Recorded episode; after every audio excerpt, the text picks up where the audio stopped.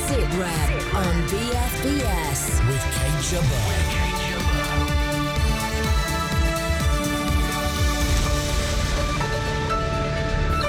Show me the money, Trump tells NATO to pay its way. Next up, a palace dinner, tea with the Queen, a round of golf, and then it's caviar with Putin. And the biggest fly past in memory. Finally, here they are, celebrating the first one hundred years of the R A F.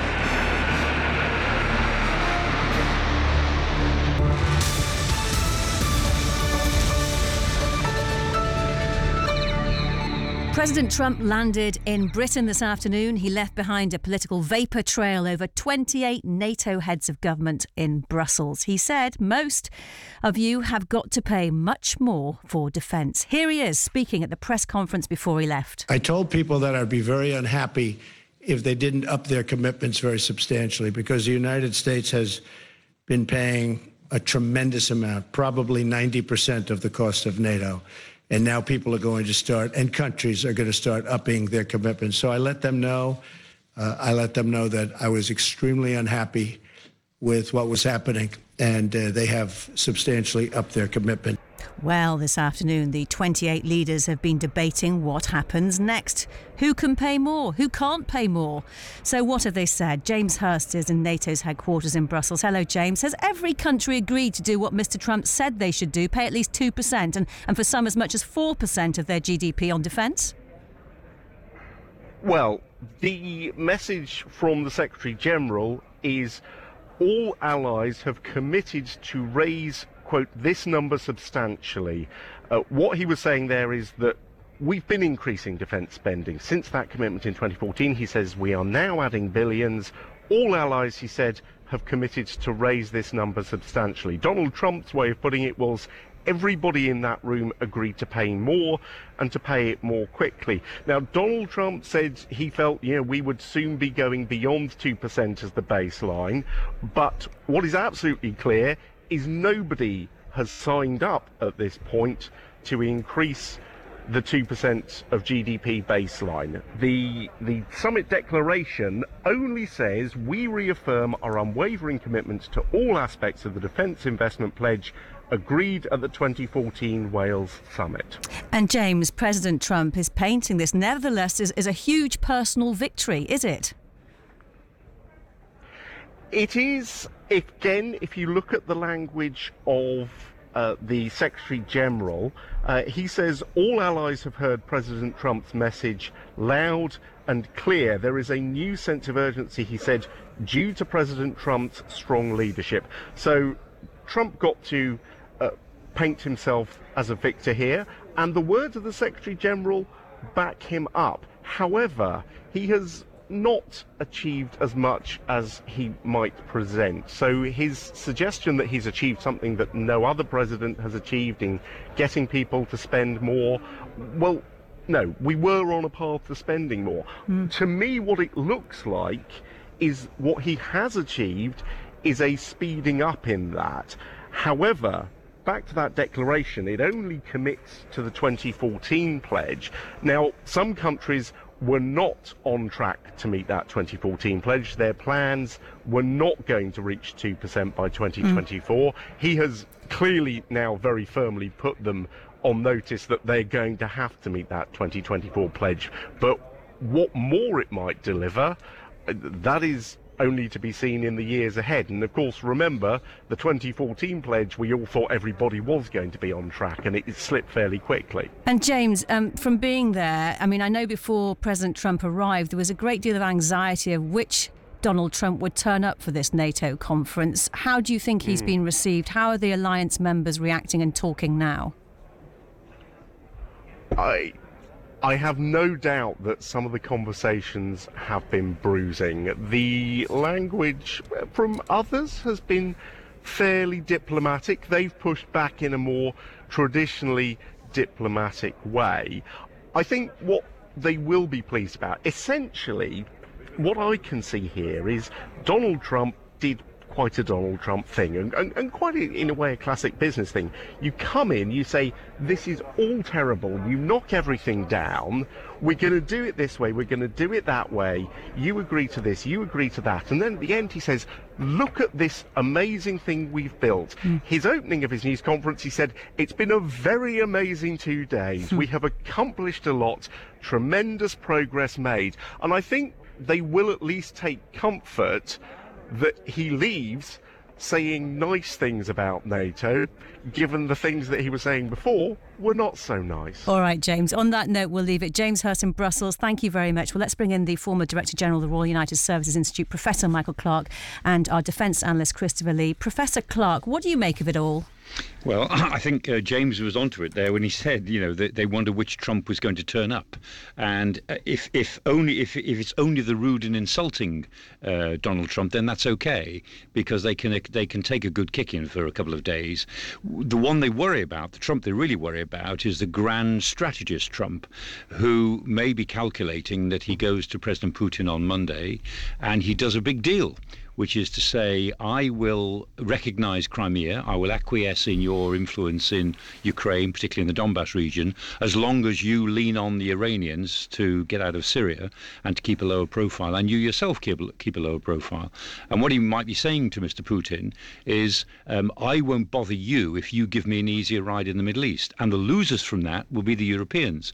And in a way, that will be his way of punishing the Europeans for, in his view, dragging their feet on NATO and making making it clear that so, he's he's prepared to do deals over the heads of Europe. So th- th- these announcements, this press conference he gave today in Brussels, do you think that really it's it's rather insignificant compared to what's to come? It may turn out to be. I mean, this, I'm only speculating. I've, nobody's told me anything about this, but um, I think we can't judge the outcome of this summit in uh, NATO until we see the outcome on Monday of his of his deal or his conversation with President Putin, mm. because I'm sure that he sees it all of a piece.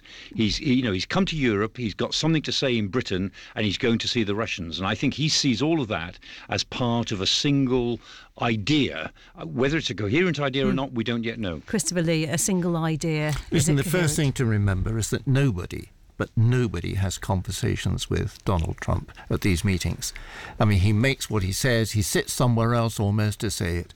Uh, he arrived here after five or six days of what called five-line briefings on the back of an iPad. Uh, to say, right, what do they expect? What do they need? What can I say? Are they important? The idea of NATO being important, yes, as an organisation, but to him, no. It means it plays nowhere in mm. the United States, and that's the importance. The big meeting of uh, of the trip is with Putin. Putin was the fellow he will stand. He will go. On, uh, he and Putin on C B S, et cetera, will be the big story. Yes, that is what we are really waiting Let's for. Let's not forget that he's in the U K, though, and he's meeting the Queen. What can we expect of the British leg of the visit, Michael Clarke? Um, well, that it that it passes in as boring a way as possible. I don't think it will, because he's already thrown himself into the middle of the Brexit debate, effectively saying what Boris Johnson is saying, and, and Theresa May is bound to have to come back on that when they uh, meet again at uh, Chequers uh, and possibly even at the dinner at Windsor. So, I mean, he's being whisked as we speak from uh, Stansted Airport uh, into uh, the ambassador's residence here on the Thames, just up the Thames from where I am now. Then it'll be uh, into... Uh, Um, Blenheim Palace for a grand dinner, then it's Chequers tomorrow, uh, then Windsor with the Queen, then mm. off to Scotland to Ayrshire, which is far away from anywhere. And so uh, it, it's a very managed visit. I mean, it's, in a sense, the British government just wants to get through this visit. Mm. It had to happen because he'd been invited. It would be worse if he weren't coming, given that he's in Europe. Um, so the British government will just want to get through it in as measured and mannered a way as it possibly can, and they'd like it to be as boring as possible. Christopher Lee, uh, Hang, hang on, I'll take issue with one spot. Go on. Uh, it would be worse if he didn't come. No, I don't think that. I don't think there's a political ice ball to cut in this at all. If he didn't turn up, you know, what's the news tomorrow? It's the return of the. Uh, return of the main yeah. story of the week. So but, but we'd invited him. I mean, we, we'd invited him to a state visit. That's maybe not going to happen now. But at least this this ticks the box. It I confirms the fact we invited him and he came. I tell you, the funniest part of this is going to be in the private office of the palace. Yes. It's, it's going How to... will the Queen handle oh, Donald the poor Trump? Queen, well, honestly. I will tell you, the Queen will handle it this way. It, you you you will have a very quiet uh, aside from the uh, private secretary to the Queen. Your Majesty, remember one thing, if I may say, he will tweet every single word that you say to him. do not say anything that you wouldn't want to read mm. on your iPhone. The Queen's uh, best question to him is, what do you do? No, actually, no, it's not. No, no, it's not. No, no, it's, it's twofold, isn't it? It's the royal question. It's twofold. Have you come far? Uh, and the second one what is, you, okay, Crystal, is what's what, keeping you busy? What would you tell the Queen to ask Donald Trump? I would ask... You're a former royal correspondent. Well, ask Donald Trump. I would probably say, uh, if I look at the whole list of your uh, your international obligations at the moment, which ones can you afford to forget? Michael Clarke? I, I, I think she might well talk to him about China. Um, I think she might say, we're very interested and intrigued by the way you're opening to China, but in a rather guarded sense. You know, just tell tell me what you think your relationship will be with China in a couple of years. That's I think that would be the intelligent question to ask, and, and one to which I bet she would like a, a sensible answer. And mm. the best, the thing is, the Queen always asks questions, and she listens to answers. She does. She's come yeah. to, the Queen, at a royal visit, the Queen has come to learn. And she does. Well, let's talk to Harry Horton from Feature Story News in Washington. Hello, Harry. What does the president want to get out of this trip that will play well in America? Well, I think the truth is there's not a lot that the president can get out of this trip. It is such a scaled-down visit. I mean, it was eighteen months ago that Theresa May came to the White House as the first foreign leader to meet with President Trump in the White House and promised this grand state visit to President Trump.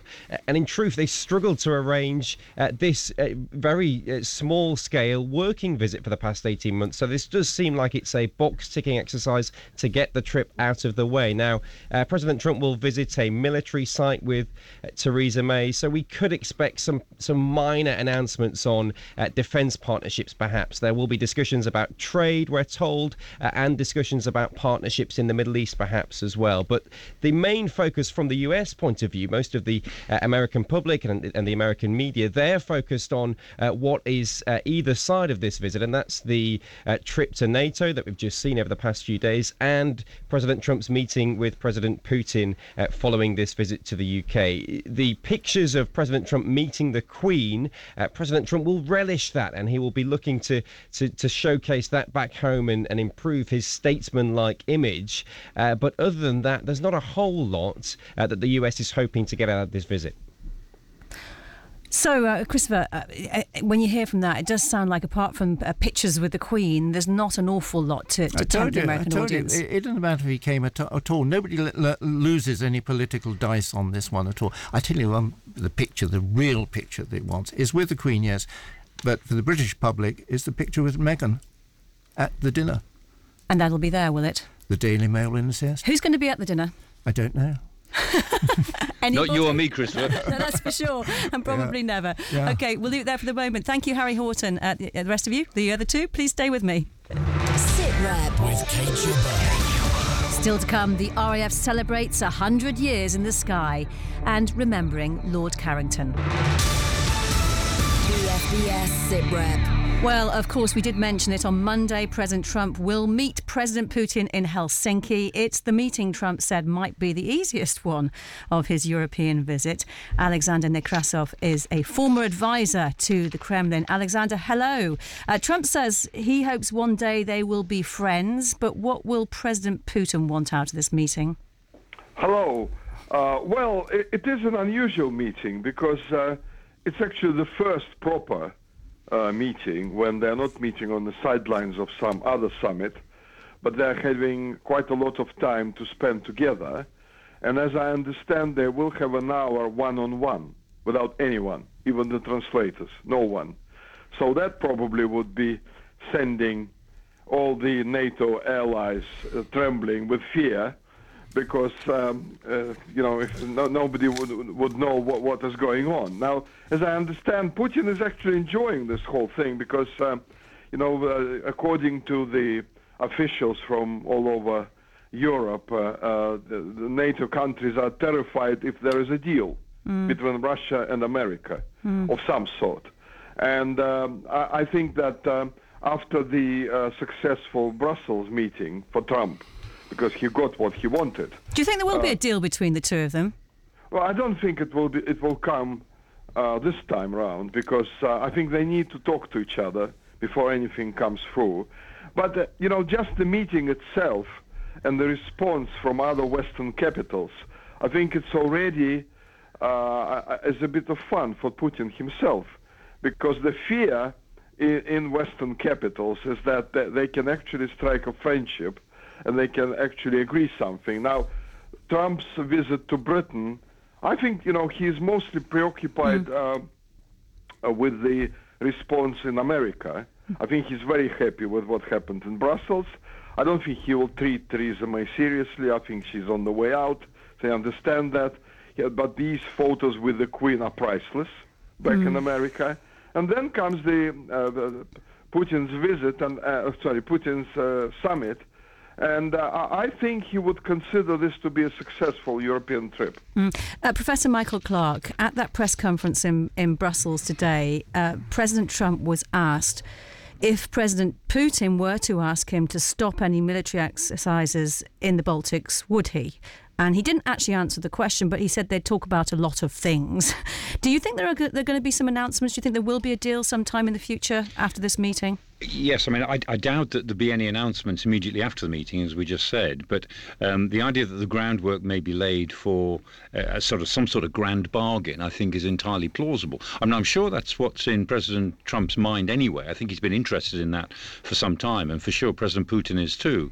Um, so, I, I, and I think when he's asked specific questions on NATO exercises, because NATO is fearful that a, an announcement similar to that which was made uh, over the head of the South Koreans after the North Korean summit, where, you know, nothing that was mentioned in the communique, and then suddenly he said, oh yes, and we're going to cancel exercises, and he said that on the hoof afterwards, and that has been the case.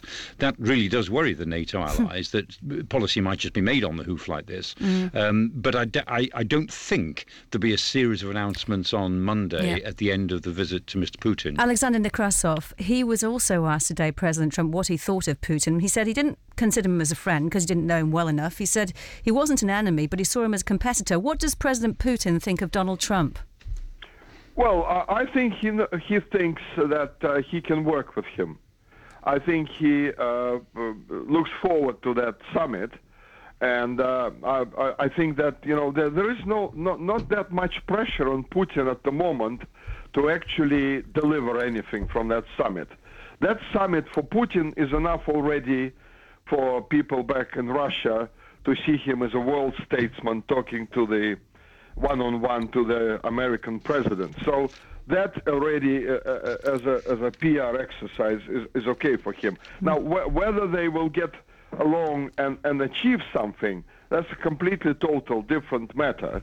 But I, I think that um, the way Trump behaved himself in Brussels, I think uh, Putin sees a chance for himself there. Christopher Lee. Um, the achievement, if if that's what it is, is Trump saying, OK, well, uh, Mister Putin is going to be back in the G seven, G eight. Uh, and that's extraordinarily important because that's, that's, you know, he's been banned and therefore he's brought him back. And that's a change of relationship. You can also say that uh, a greater representation, a frequent representation at the NATO Council meetings, that will be uh, very important. Those things. And when would that happen? How soon might that happen? Tomorrow. You think so? Well, yeah, well, because you're only going to, well, yeah, you're only going to say that's what we're going to do, and then job done. And I think that everything that that, that, that appeals to to to uh, Donald Trump's sort of sense that it can be done, because it doesn't actually make a huge amount of difference. And this is what we're really saying: all these these grand meetings and grand gatherings. I mean, so far, the all we've got out of this is a picture of Mister Putin with the Queen. I mean, the rest of it will not actually sort of make Any any great surprises. For example, I mean, you know, when uh, Alexander was was saying about how NATO reacts to it, and NATO is not going to be terrified about exercises being cancelled. They can they can reshuffle those. They can they can they can reform them. Uh, we're getting towards uh, a time when that's happening anyway, and so it's not terrifying. It is a question of changing not relationships, but bringing them back onto a more stable level. That yes. is the way we live today, where we're having to rethink the whole concept of what we do, whether it be warfare or, or diplomatic relations. More stable level, and he d- he does say he's a stable genius, doesn't he? Um, Alexander Nekrasov, what do you think those two men will talk about if they are, in fact, alone for an hour without translators? Well, first of all, I think Putin will make his uh, case about NATO expanding. Continuing to expand. Now, you know, there's talk that Georgia is going to become a NATO member. Uh, Putin will probably talk about that. There are also sort of uh, hints that at some point Ukraine might become a NATO member. I think he should, he would po- po- point out that this would cause a serious problem for Russia. And um, that is one major issue. I think uh, nuclear arms control may be mentioned there, although it's difficult to see how they can progress on that matter. And of course, uh, the, the matter of Middle East and terrorism generally, they, they will con- they will have to talk about it, because these, these are serious issues. You can't get away from them. But uh, more importantly is when they have this summit all to themselves, proper one, I think they will have a, some sort of a ability to establish an understanding that they didn't have yet. That's for, for, for Russia and America, that is important. For Trump, I think it's also important to have more achievements uh, made, even if he announces something which doesn't really mean much. I think he's gathering his baggage for the middle midterm elections in November, so he needs those, you know. Can he speak points. much Russian? Sorry? Can he speak much Russian? Is he likely to try it? Well, I don't think. I think Putin speaks quite decent English by now, mm. and so they can talk together without hmm. even an interpreter. It's quite important, you know. A lot of people are terrified when leaders talk to each other without anyone. Mm. That's great. You can keep all your advisors and aides in in, in horror, basically, when, when you talk directly. And I think this, this is a very good thing for them. The ultimate power trip. Alexander Nekrasov, good to speak to you. Thank, Thank you for you. joining us today. Well, Lord Carrington, a former Foreign Secretary who went on to become NATO Secretary General, died earlier this week. Christopher Lee is Lord Carrington's authorised biographer. You knew him well, didn't you, Christopher? What should people know and remember about him? Uh, an honourable man. Uh, he resigned from as, as Foreign Secretary eighty-two when the Argent, Argent, uh, Argentinians uh, invaded uh, the Falklands. And he said that was his fault as Foreign Secretary, because he should have been able to persuade Margaret Thatcher, who was then Prime Minister, to to, to prevent that, to take action, uh, to prevent it. Uh, he th- thought the Foreign Office had failed, so he resigned. Uh, um, and so he was seen as really a decent guy that resigned. It's interesting, though. Um, he was also Defence Secretary. A lot of people forget that. Uh, he was a, quite a successful Defence Secretary, because he thought that the army, especially, had had too much messing around with, mm. and just let them settle. And he and they thought, well, you can't do that sort of thing. He said, yes, you can. You just let everybody settle down, and sort of see when they become better established. But of course, then what happened? Uh, and all the troubles in Northern Ireland, and he was he was largely not responsible for them. Yes, but res- but in a position of not knowing that it happened. And he kept a keen interest in defence and the military, didn't he, even as he got older? Oh, yes. I mean, he was in NATO, NATO Secretary Secretary General, but he was always asking questions. He used to say to me, uh, he said, who are the, who are the big beasts now? Who are the big ideas? Hmm. Where are they coming from? And he'd look around, shake his head, and said, there are no lions left. Oh, dear. Now, the Chief of the Defence Staff has said Russia's subversive tactics pose the biggest threat to our way of life since the end of the Cold War. General Sir Nick Carter was speaking as he addressed the Chief of the Air Staff's Air Power Conference in London. He urged air chiefs from around the world to change now for modern threats or risk being defeated. Energy, cash, corrupt business practices, cyber, assassination, fake news, and good old-fashioned military intimidation are all examples of the weapons used to gain advantage in this era of constant competition.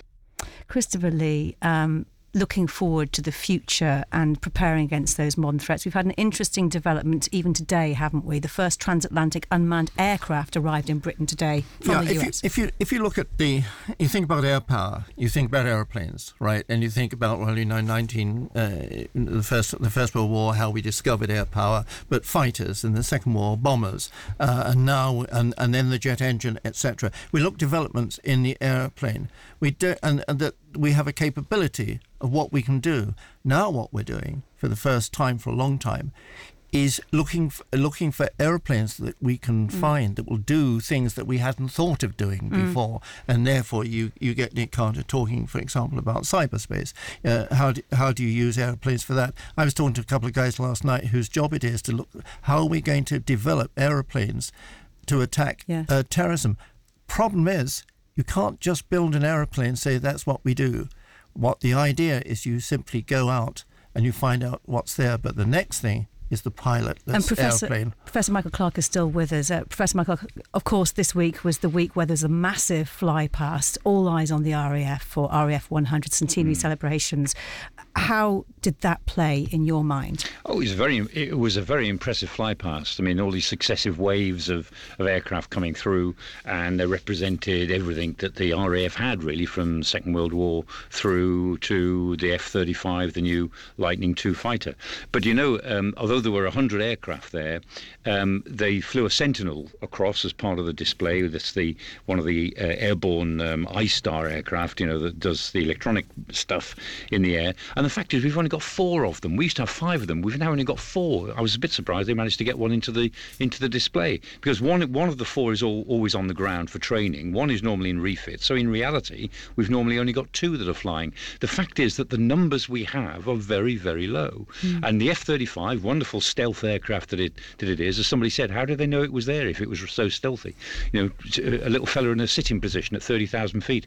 Um, but the, the four F thirty-fives flew over. I mean, at the moment, we've got fifteen. Mm. fifteen have been delivered, and we're not sure in, how many we'll get But eventually. In terms of a celebration, it was job done, wasn't it? Let's face it. Absolutely, yes. Mm. I mean, it, it celebrated the the, and, the nature of the R A F and, and a there, very distinguished history. Professor Michael Clarke, thank you. Christopher, um, just before we go today, what is, I mean, you were there in the Mall, weren't you, uh, when the R A F flypast took place. What's your abiding memory of that day? I think it's the actual presentation of the Queen's colours. The Queen's colours is a thirty-six by thirty-six inch flag with her emblem right in the middle, and she touches it. She comes down the steps, she touches the flag, and she says to the R A F, take this flag, this colour, and guard it very carefully, because it represents the moral and the distinctions of our country. If it should fall, then those distinctions will be usurped. And it's a quiet moment with her and the bishop, and then it ends. Well, I'm afraid that's almost all we have time for today. If you want to have your say, you can tweet us at B F B S Sitrep. We'll be back same time next week. But before we go, here are some of the sounds of this week's R A F one hundred celebrations in London.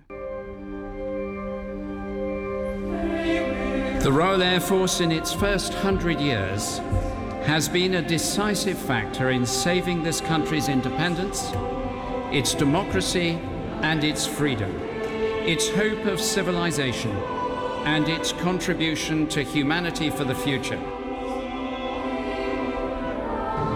Stand, stand, easy! Stand, stand, easy! Stand, easy!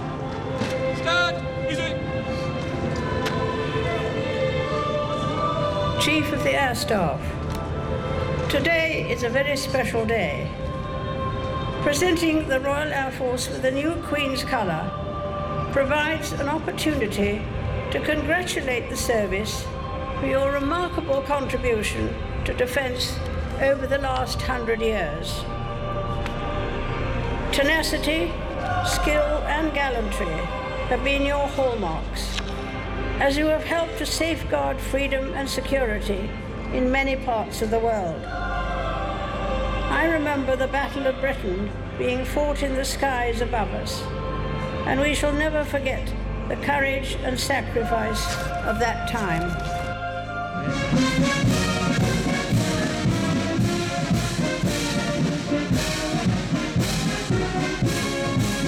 Our founders one hundred years ago would be astounded by our air and space capabilities today, and what we have achieved throughout our history.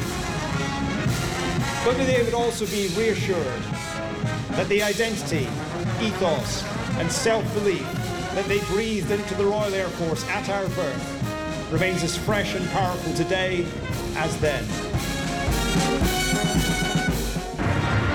And the last element of R A F frontline aircraft flying over Buckingham Palace today is a formation of twenty-two Typhoon aircraft from R A F Coningsby and R A F Lossiemouth. Now, we have tried to keep this formation a surprise, with rehearsals taking place over the North Sea.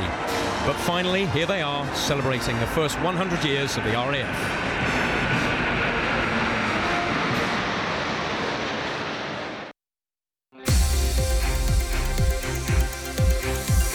The best of British news, sport and entertainment for the British forces overseas. This is B F B S Radio two. Radio two.